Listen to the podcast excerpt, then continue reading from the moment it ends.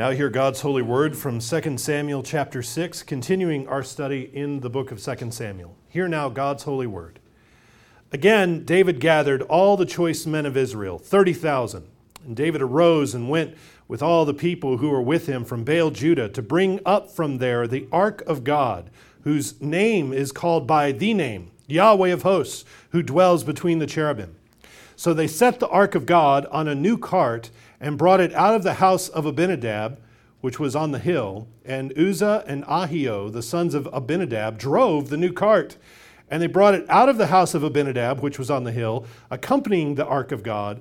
And Ahio went before the ark.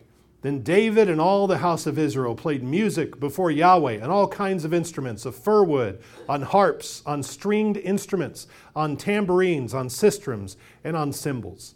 Thus far, the reading of God's word. Let's give thanks together. Father, we praise you for your word, and as we study another chapter in the life of your servant and King David, we ask you to conform us to your will. Help us to understand what you are communicating here and what you have shown us to be your pleasure. Father, guide us now so that the words of my mouth and the meditations of all of our hearts might be acceptable in your sight, O God, our rock and our nearest kinsman. Amen. Amen. Just about every family, just about every house has some heirloom, some knickknack, some treasure that may have been passed down to you or it may have been associated with some important event or some important vacation in your life, something you can't turn loose of that has incredibly uh, high uh, sentimental value to you, but which to any outside observer might look like it's not worth anything at all. I'm sure that there's something you can think of right now, something sitting on a mantle or something maybe even in a closet that you can't, you just can't bear uh, the thought of actually throwing that away. You, you have to hold on to that. And so, um, in the same way, imagine being an outsider to Israel and, and seeing how excited people were over this wooden box that was about four feet wide, was about two feet, I'm sorry, yeah, four feet long, about two feet wide, and about two feet deep. This was, of course, uh, what Israel knew as the Ark of the Covenant. It was covered with gold. The lid had a couple of angels facing each other. To the outsider, it might have looked just like another, another knickknack, another piece of furniture. Maybe there's some sentimental value attached to it, but an outsider might not have known any of the context or any of the background and think, well, that's not really, it's not really that special. If you could get the gold off of it and melt it down, it might be worth something. But to the Israelite, this gilded piece of furniture was more than just a box. This Ark of the Covenant was a representation of the presence of Yahweh to his people. And it was much more than simply a sentimental value attached to it. There was a redemptive value. This, this box, this Ark of the Covenant that, that God directed Moses to build at Mount Sinai, uh, it's at various points referred to in the Bible as the chariot of God. The Ark of the Covenant, remember, led the army of the children of God through the wilderness. When the Levites set out carrying the ark on poles on their shoulders, when they set out each day, Moses would say, Rise up, O Yahweh. Let your enemies be scattered and let those who hate you flee before you. So there's a real militant uh, component to the traveling and the movement of the ark so that, so that Moses says, Let your enemies be scattered. Rise up, O Yahweh. And when the procession stopped and the ark rested, Moses said, Return, O Yahweh, to the many thousands of Israel. The idea is there when the ark advances and when the ark stops, Yahweh and his army, Yahweh and his hosts advance and stop. Now, this doesn't mean that the Ark of the Covenant was the image of Yahweh, but that it was a symbol, it was a representation of his presence. And so it was full of all sorts of important associations for Israel. It spoke to Yahweh's kingship over them. Later on, David is going to call the Ark of the Covenant God's footstool. Well, not everybody had chairs in the ancient world. Uh, you had cushions or maybe you had couches, but a chair was something really special, and a king sat upon a chair. And still, in some universities, a special appointment is called the chair, right? Uh, that's, that's a really special uh, kind of, a, uh, of, of honor to be able to have a chair. Well, the king had a chair, the king had a throne, and the king had a footstool at the base of his chair. And so kings sit on thrones and kings have footstools. And so if the ark is God's footstool, then, then Yahweh is king. So the ark speaks to the, the militant nature, that God is a God of hosts, God is a God of armies, and it speaks to his kingship over everything. But the ark also spoke to the cleansing and redemption that God offered through the sacrificial system, the, the forgiveness of sins.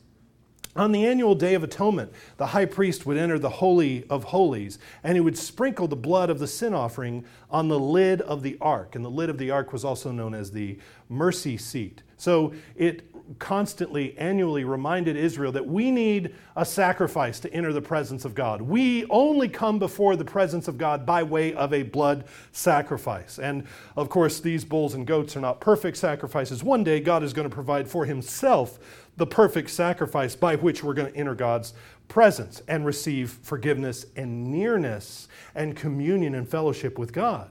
So you sprinkled the blood on the top of the, of the ark. Now, in order for this to happen, in order for there to be a day of atonement, the ark had to be in the holy place. It had to be in the tabernacle, which means that this has never happened in David's lifetime.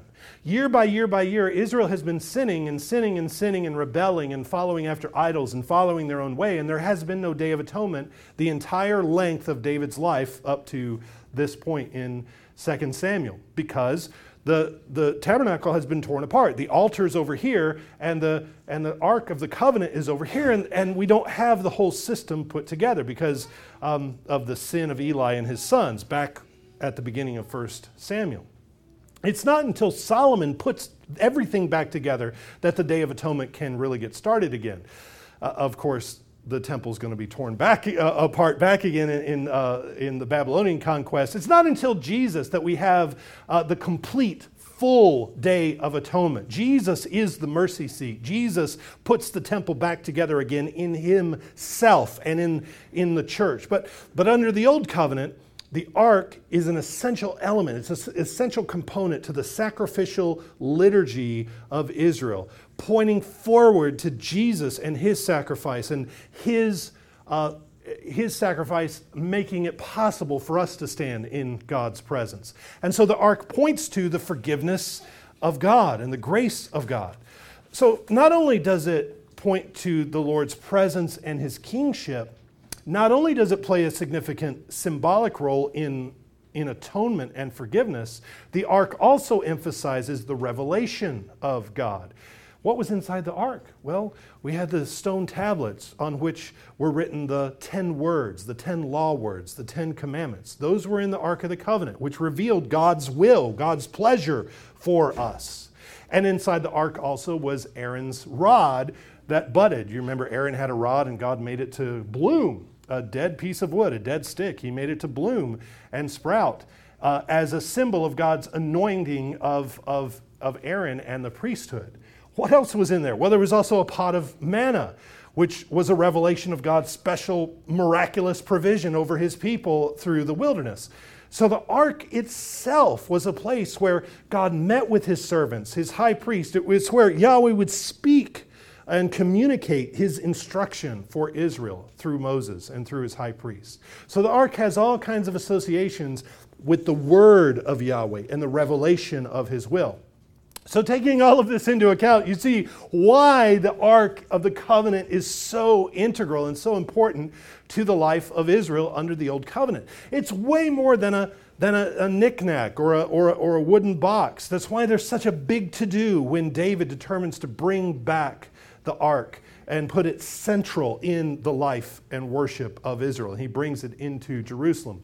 What David is doing, he's demonstrating that Yahweh's presence and his rule and his redemption and the revelation of his will can no longer remain on the back burner for Israel. Saul left it on the back burner. Saul didn't really pay much attention to the importance of these things. But David says, no, this must be center stage. This has to be the focus of the new kingdom. And so in 2 Samuel 6, which we began just a moment ago, we have the end of a story that began way back in 1 Samuel 4. This is the story of the exile and the return of the ark. I, in your bulletin, I titled it, you know, The Return of the Lost Ark, uh, being a little cheeky, playing off the movie title. Of uh, the, the raiders of the lost ark. This is a return, but the, the ark really hasn't been lost. It has been exiled. It's lost in the sense that it hasn't been central to Israel's life and worship. But the ark has had its own adventure through the pages of uh, the book of Samuel. And while David and, and Saul have been doing their things, the ark has been uh, way over here. So, so remember quickly what happens to the ark in 1 Samuel 4. The ark is brought out by Israel on the field of battle against the Philistines. They bring it out, they trot it out as if it's a good luck charm, as, as again, it's like some holy knickknack. That's what they're treating it like, as if it's a talisman of God's, God's power. But what happens on that day is that 30,000 men of Israel die. The Philistines capture the ark and then Eli, the high priest, falls off a stool when he hears the news and he breaks his neck because his sons were also killed in that battle. His wicked sons were killed. So the ark was exiled to Philistia, and there God does battle with Dagon. God does battle with the Philistines all by himself. God doesn't need the armies of Israel to do battle against the idols. He does it himself. They, of course, put the ark in the temple of Dagon. Dagon falls over. They go back in, they put him back up he falls over again and breaks his head and his hands off. You know, real powerful God that you have to pick up and set back on his, his, his base.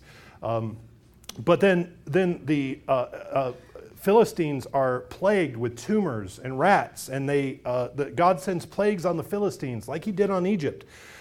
And so they're sick of this. They don't want anything to do with this. They put the ark on a cart and they send it back to Israel with two cows that are just driven by God's Spirit back to Israel. So if we're, if we're following the story, the ark goes into Philistia. The house of Eli is torn down. The house of Eli is brought to an end.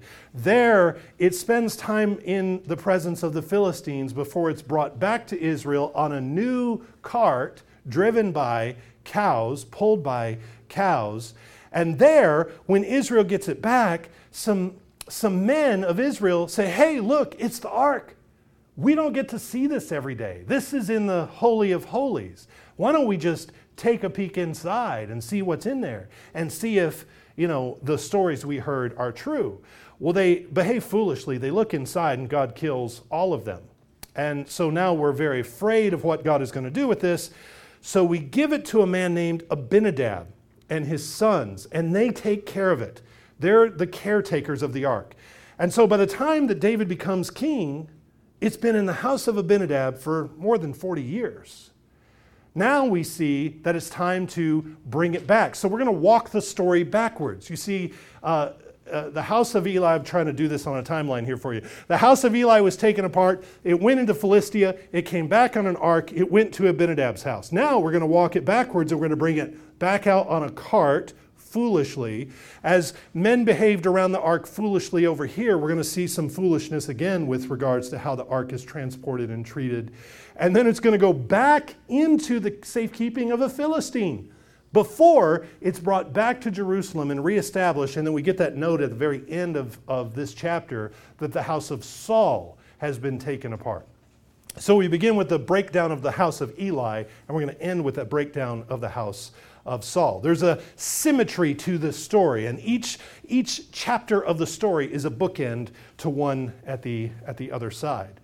Well, this chapter begins, this story begins with a clear reference to the days of Eli and the loss of the ark. David calls 30,000 chosen men to go and get the ark and bring it back to Jerusalem.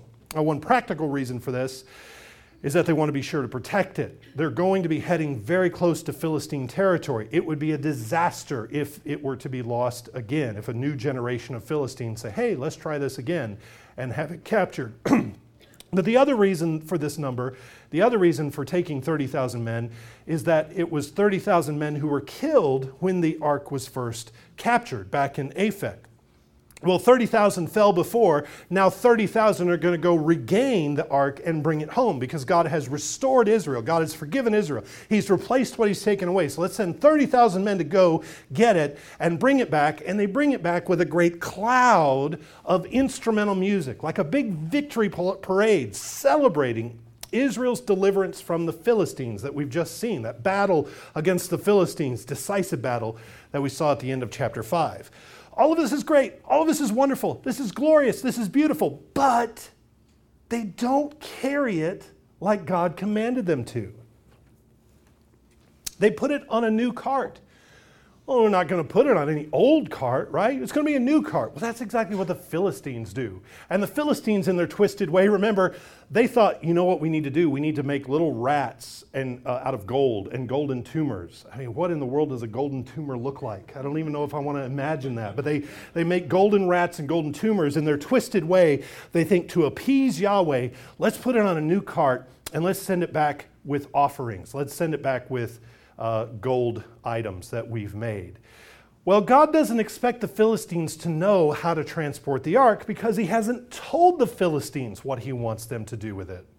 But he did tell his people what to do with it. You see, when they moved from place to place in the wilderness, Aaron and his sons were to go inside the tabernacle and cover up the Ark of the Covenant. They were supposed to cover it with, with, with various coverings and then insert poles through the rings on the side so that it be, could be carried on the shoulders of the Levites. But no one was supposed to look at it, no one was supposed to touch it, no one was supposed to fool around with it. This, this, why? Why is this? Well, we're reinforcing the message that God gave to Adam and Eve when he sent them out of the Garden of Eden. He said, You know what? You've, you've disobeyed me. After the fall, you know, you've really destroyed everything. You've brought death upon yourselves and upon your children. And so we don't have close communion anymore. If you were to step inside the circle of my holiness, you would be consumed. You would be a burnt cinder. You'd be a, a burnt chicken nugget if you come close to me. So I'm going to consume you with the holy fire of my righteousness. So you can't come back in here to the sanctuary. So I'm going to put uh, angels with flaming swords at the entrance. That's the only way you can come back in is through fire and the sword. Uh, and of course, there's a reference there in relevance to the sacrifice. But, but so you, you can't come back into the garden. You can't just stroll into God's presence in the Old Covenant. And you don't get full access until the death of the perfect sacrifice, the perfect high priest, Jesus. So, under the Old Covenant, before Jesus. God is keeping man at arm's length from his holiness because if you come in, you'll die. If you get that close. So, so if the ark is where we meet with God, you have to be specially called and you have to be specially commissioned as a priest, as a representative of Israel, to do this work on behalf of Israel. And you only get one high priest, and only he gets to come before the ark. It's because God is holy and because we have sinned that until there's the perfect sacrifice, we don't come back into his presence. So you, you don't play around with the ark. You don't put it on a wagon. You don't put it in the back of a U-Haul. You don't, you don't throw it on the tailgate of a truck. You carry it on your shoulders. Why do you carry it on your shoulders on poles? Well, I'm sure you've seen old movies where uh, everybody's riding horses, but the king is on a chair or the, or the queen is on a chair, and, or the pharaoh, and everybody's carrying them on their shoulders. Because that's what you do with kings. You carry them on your shoulders. They ride on the praises of their people. They're high and lifted up over their people. Well, that's what you're supposed to do with the ark, because this is the presence of God, and he's our king, so we carry him up here. We don't treat him like luggage, we don't put him on a cart. So let's pick up. This is what they do. It's all great except for the fact we're carrying on a cart. Verse 6. Now, when they came to Nashon's threshing floor, Uzzah, this is the son of Abinadab, who grew up in the house where the ark was kept, Uzzah put out his hand to the ark of God and took hold of it, for the oxen stumbled. Then the anger of Yahweh was aroused against Uzzah, and God struck him there for his error, and he died there by the ark of God. And David became angry because of, the, of, of Yahweh's outbreak against Uzzah. And he called the name of the place Perez Uzzah to this day. David was afraid of Yahweh that day, and he said, How can the ark of Yahweh come to me? So David would not move the ark of Yahweh with him into the city of David. But David took it aside into the house of Obed Edom the Gittite. The ark of Yahweh remained in the house of Obed Edom the Gittite three months, and Yahweh blessed Obed Edom and all his household. So even while they acknowledged that this is the representation of the presence of Yahweh. Somehow they think it's okay to carry it around however they want to and transport it in whatever way is convenient. Now, Uzzah and Ahio, these two men, they're the sons of Abinadab, who was the caretaker of the ark all these years. And they're the ones who put it on the ark. And then, if that wasn't a bad enough idea, Uzzah touches the ark. Now, you could think maybe this was innocent enough in one sense. You know, you're on the ark, you're carrying it, the, the ox stumbles, you're going to reach out and steady it so it doesn't fall off and break, or so that it doesn't fall in the mud or get damaged or, or whatever. Like the, uh, like the reflex that, you know, before we had seatbelts, mamas used to do this, right? Every time you put on the brakes, you do this. Am I the only one? We had a Pontiac Bonneville with vinyl seats, a big bench seat we didn't use seat belts. Who uses seat belts? Who does that? And my dad would armor all the seats so that whenever you hit the brakes, you're like, whoa, and you're into the windshield. So my mom, every time she hit the brakes, it was like this. That was the seat belt. And uh, that was God's protection for me going through the windshield. Every time was that. Well, that's what you do. You, the, the, the, the, the, cart, the cart jostles, the cart stumbles. And, and Uzzah, he reaches out to hold on to the ark so it doesn't fall off. So imagine the scene here.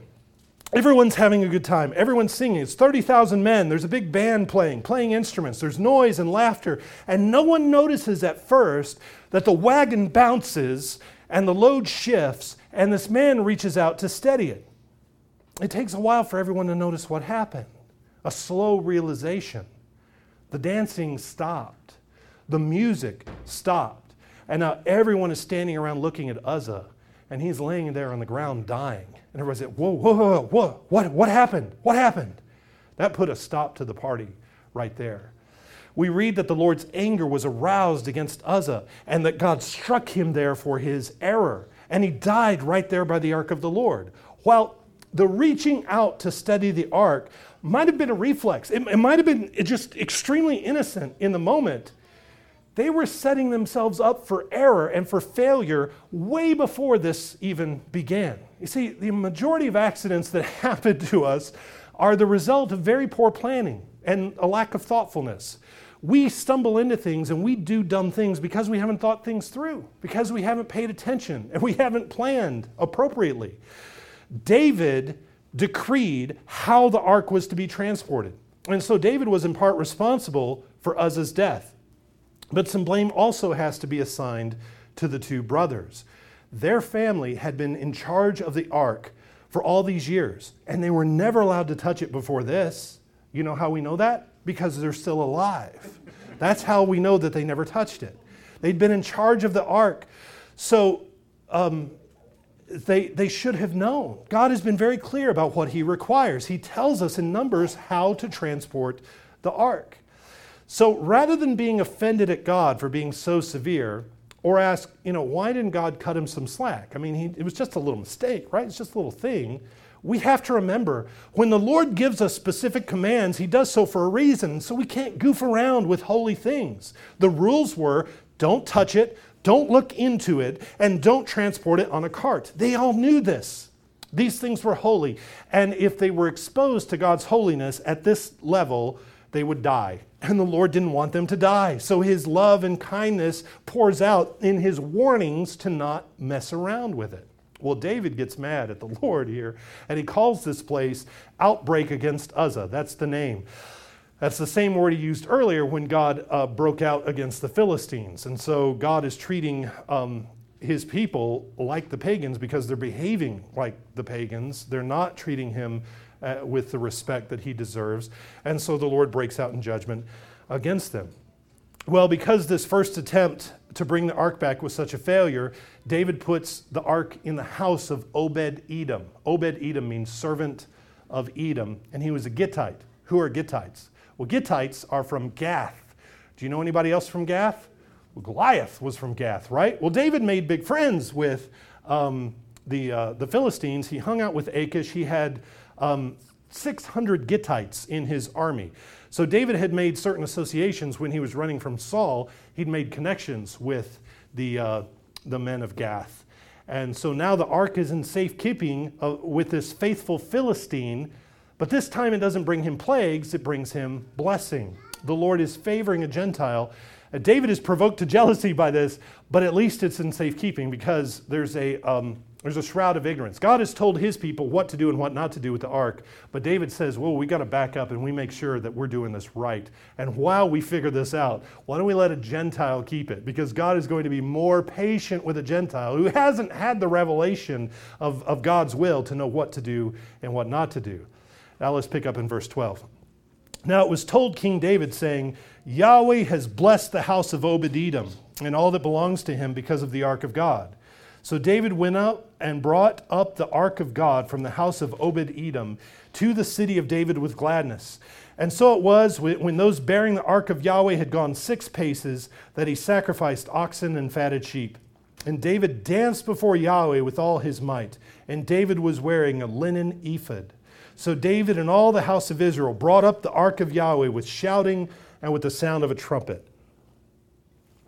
What's different now? Now they are bearing the ark. They aren't putting it on a cart, they are carrying it, carrying it in the prescribed way on poles.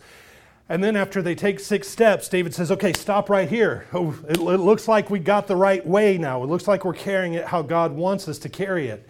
And David stops right there and offers sacrifices. In 1 Chronicles 15, when we get uh, this story retold to us, uh, there's this additional detail. The Levites carry the ark of God upon their shoulders with poles, it says. And then we read that the Levites sacrificed seven bulls and seven rams because God helped them. That's what it says there. See, now sacrifice and atonement and forgiveness and God's holiness uh, uh, are, are front and center for David in a way that Saul never cared to pursue or cared to think about. David is restoring this to Israel.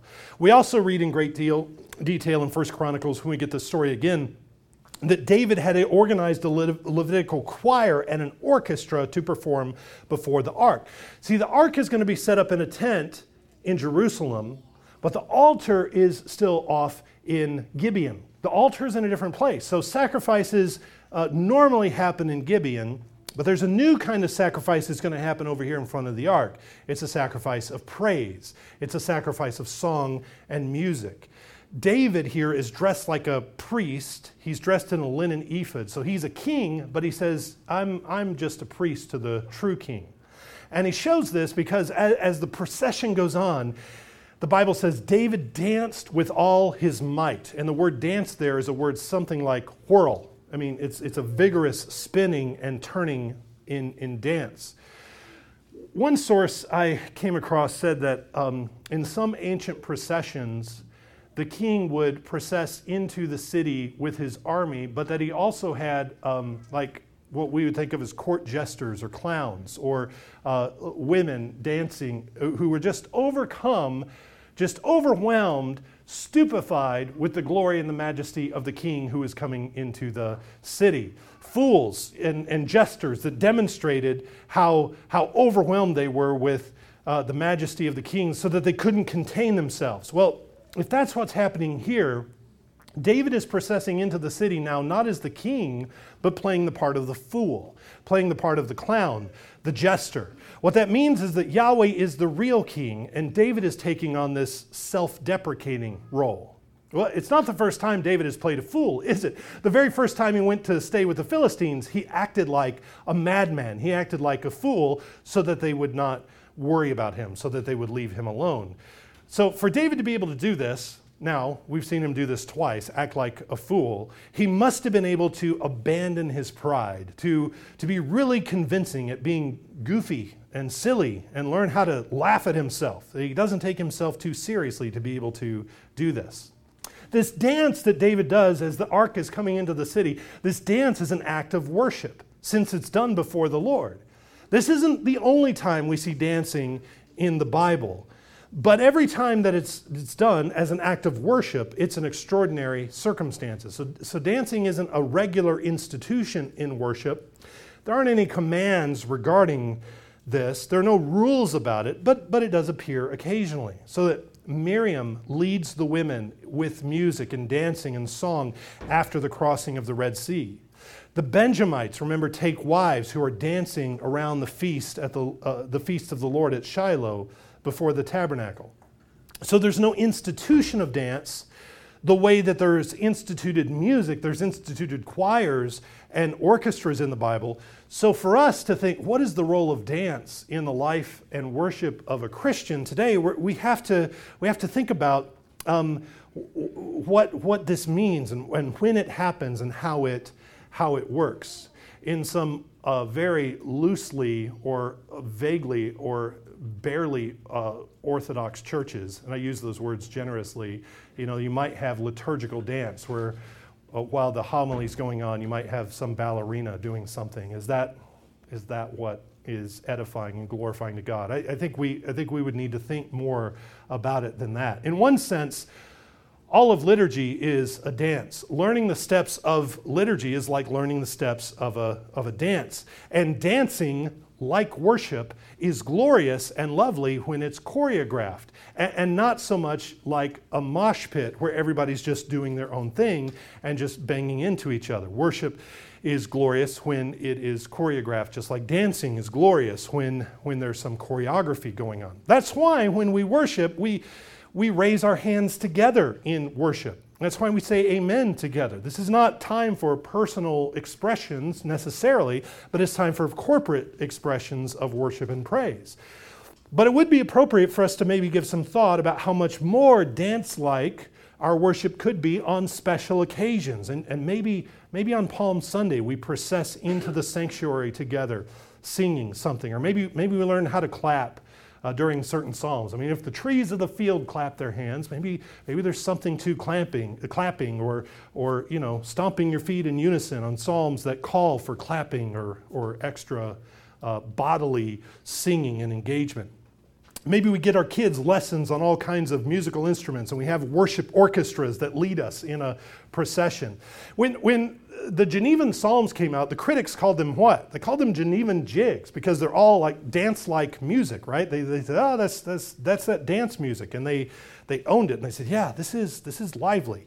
Uh, this is peppy. So um, we, uh, we, we, we have work to do, I'm sure, in our generation, our children's generation, thinking through how do we how do we embody worship, and we're not just these brains who sit and soak up information on the Lord's day, and that's not what worship is you know, with plain white walls and, you know, stiff back pews, and we just soak up information and we leave. And our bodies are just these cases to carry around our brains. God has, God has made us incarnate. He's given us tongues and, and feet and taste buds and hands and uh, all of this, all, all, all, everything, and, and, and we engage all of it in worship to God. But, but not everybody likes dancing. Not everybody likes dancing. Take uh, Michal, for example. Uh, verse 16. Now, as the ark of Yahweh came into the city of David, Michal, Saul's daughter, looked through a window and saw King David leaping and whirling before Yahweh, and she despised him in her heart. So they brought the ark of Yahweh and set it in its place in the midst of the tabernacle that David had erected for it. Then David offered burnt offerings and peace offerings before Yahweh. And when David had finished offering burnt offerings and peace offerings, he blessed the people. In the name of Yahweh of hosts, then he distributed among all the people, among the whole multitude of Israel, both the women and the men, to everyone a loaf of bread, a piece of meat, and a cake of raisins. So all the people departed, everyone to his house.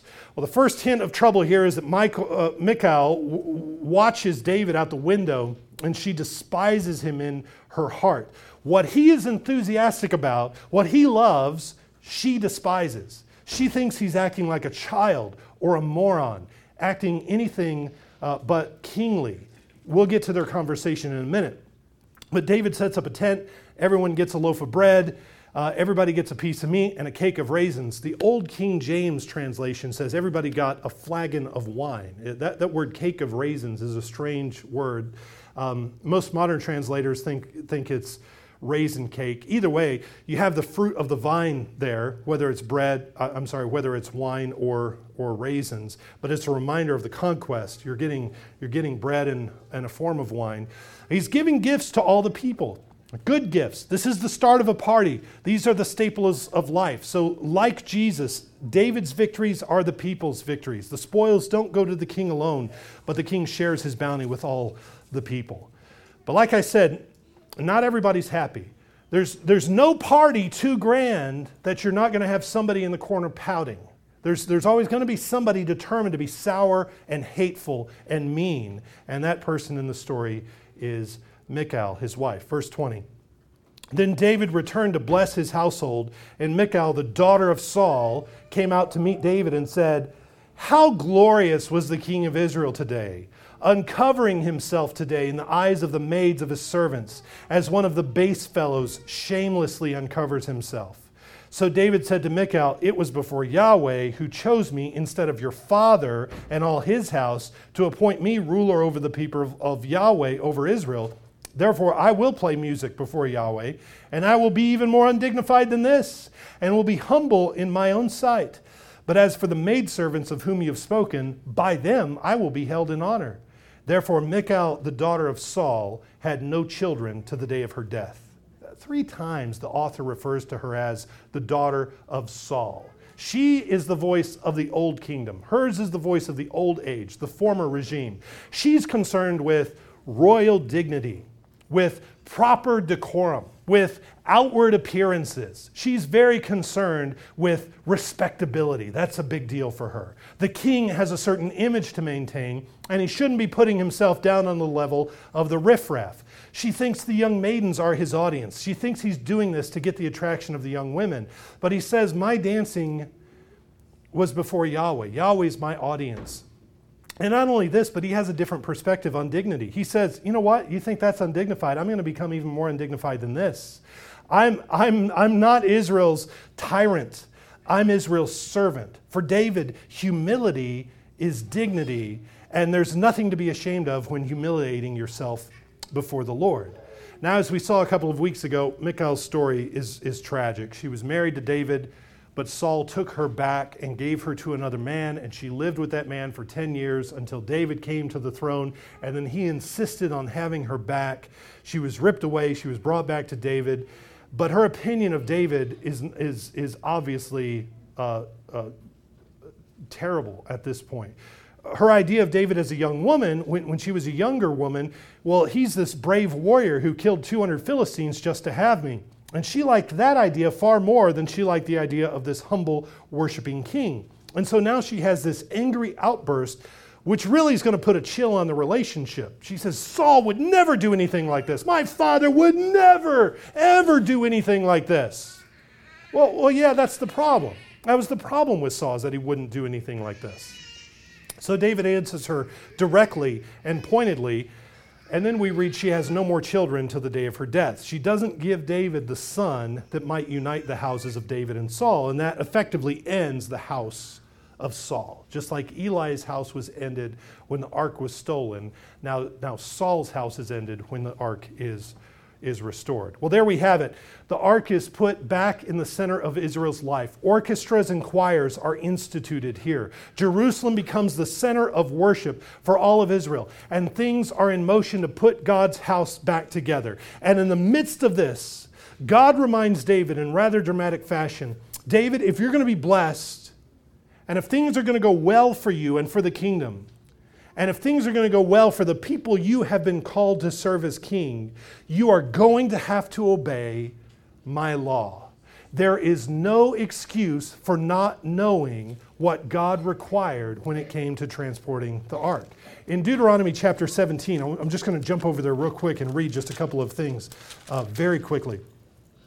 Um, God demands that the king have an intimate knowledge of his law. And this is what God says way back in Deuteronomy 17. Also, it shall be when the king sits on the throne of his kingdom that he shall write for himself a copy of this law in a book from the one before the priests, the Levites. And it shall be with him, and he shall read it all the days of his life, that he may learn to fear Yahweh his God and be careful to observe all the words of this law and these statutes that his heart may not be lifted above his brethren, that he may not turn aside from the commandment to the right hand or to the left, and that he may prolong his days in the kingdom, he and his children in the midst of Israel. God commanded the king to do this. I want you to get the copy of the law from the Levites, and I want you to sit down, and every day I want you to copy it word for word for word in your own handwriting, and then I want to keep it right next to you, and I want you to read it every day so you know what I've said. And so that you've written with your own hand, the king will not multiply wives, the king will not multiply gold, the king will not multiply horses, so that you know how I told my people how they're to worship, even how they're to carry the ark. You wrote that with your own pen. You see, it's not like God is playing gotcha on some secret hidden law that he hid somewhere in the back pages, in the footnotes, and, and then Nobody knows this existed, but God has so much fun saying, Aha, I found one that you didn't know about, and I, and I got you on that, and I killed you. Ah, that was fun. That's not what God does. Life and prosperity and blessing are communicated to us through the words of Scripture in plain black and white writing and understanding. And that we have these blessings based on a complete understanding of what God has said and what God requires. Which is why, people of God, on the Lord's Day, when I have time to stand before you, I open God's Word and we read it verse by verse by verse. That's why we do this. That's why we study God's Word chapter by chapter. See, if I didn't do that, I would be very tempted to maybe just pick out two or three pet subjects and just camp out on those and just do those over and over and over because I feel really comfortable talking about those things. I might be tempted to talk about my opinions or just do life coaching every Lord's Day, which, which, is what so much preaching is in the church today. So much of what you hear is just, is just life coaching. Just here's what you need to do about this thing, and here's the five keys to this thing over here, and here's the, here's the six tips to do that. You know, give you my opinions on the culture wars every Sunday, or, or, or tips for, for financial success, or, or here are the keys to a happy, healthy life. Well, what's the point of all that? Is that really going to conform you to God's will? If I just pour out opinions every Lord's Day? Is that I see I don't really want to do that. That's a waste of your time. Why would we want to do that when we have the Bible? Why why would we do that? See, that's why I insist on reading every word out loud to you. And over a number of years, we're going to cover every part of God's word. We're going to read it out loud and we're going to hear it. That's why we have lots of Bible in worship, why the elder reads the Bible, why we sing the Bible and pray the Bible and we say it back and forth to each other. So that the word of God is spoken out over our land, so that we hear it and so that our children hear it so that we're constantly submitting ourselves to God's word and that we acknowledge that what God says is the most important thing for us to hear in the whole entire world. If we're going to live lives that are pleasing to God, if we are going to be a blessing to God, if the world is going to be ordered by God's word above all other things, then we must submit to his word and put competing voices in their place. You've got a lot of competing voices. You have talk radio, you have Netflix, you have Hulu, you have Amazon, you have the networks, you have Sports Center, you have social media. Does anybody read a newspaper anymore? If you have a newspaper, you've got that. There are all these competing voices, always speaking things that are antithetical to God's word. Put competing voices in their place. A king, God says, is to read every word of his law. What are we in union with Christ? What has God made us? God's made us kings. And so you are supposed to know. You're supposed to read that and say, oh, wait, they put the ark on a cart? No, you're not supposed to do that. And so when we see people messing up and we see in our own lives things are going haywire, we say, oh, no, no, that's not what God has said. That's not what God has directed. There are no excuses, there are no accidents when you know what God has said and you obey it and apply yourself to it. Quiet the other voices, push them to the back, and hear God's voice. Let's pray. Father, we ask you to continue to strengthen us in your word and continue to bless the learning and reading and hearing of your word among us. Father, we ask you this not just so we can uh, fill our heads with facts, but that it changes our lives. It comes out of our fingertips and out of our feet and out of our tongues and out of what we do. So, Father, continue to build us up in your word. We pray this in Jesus' name. Amen.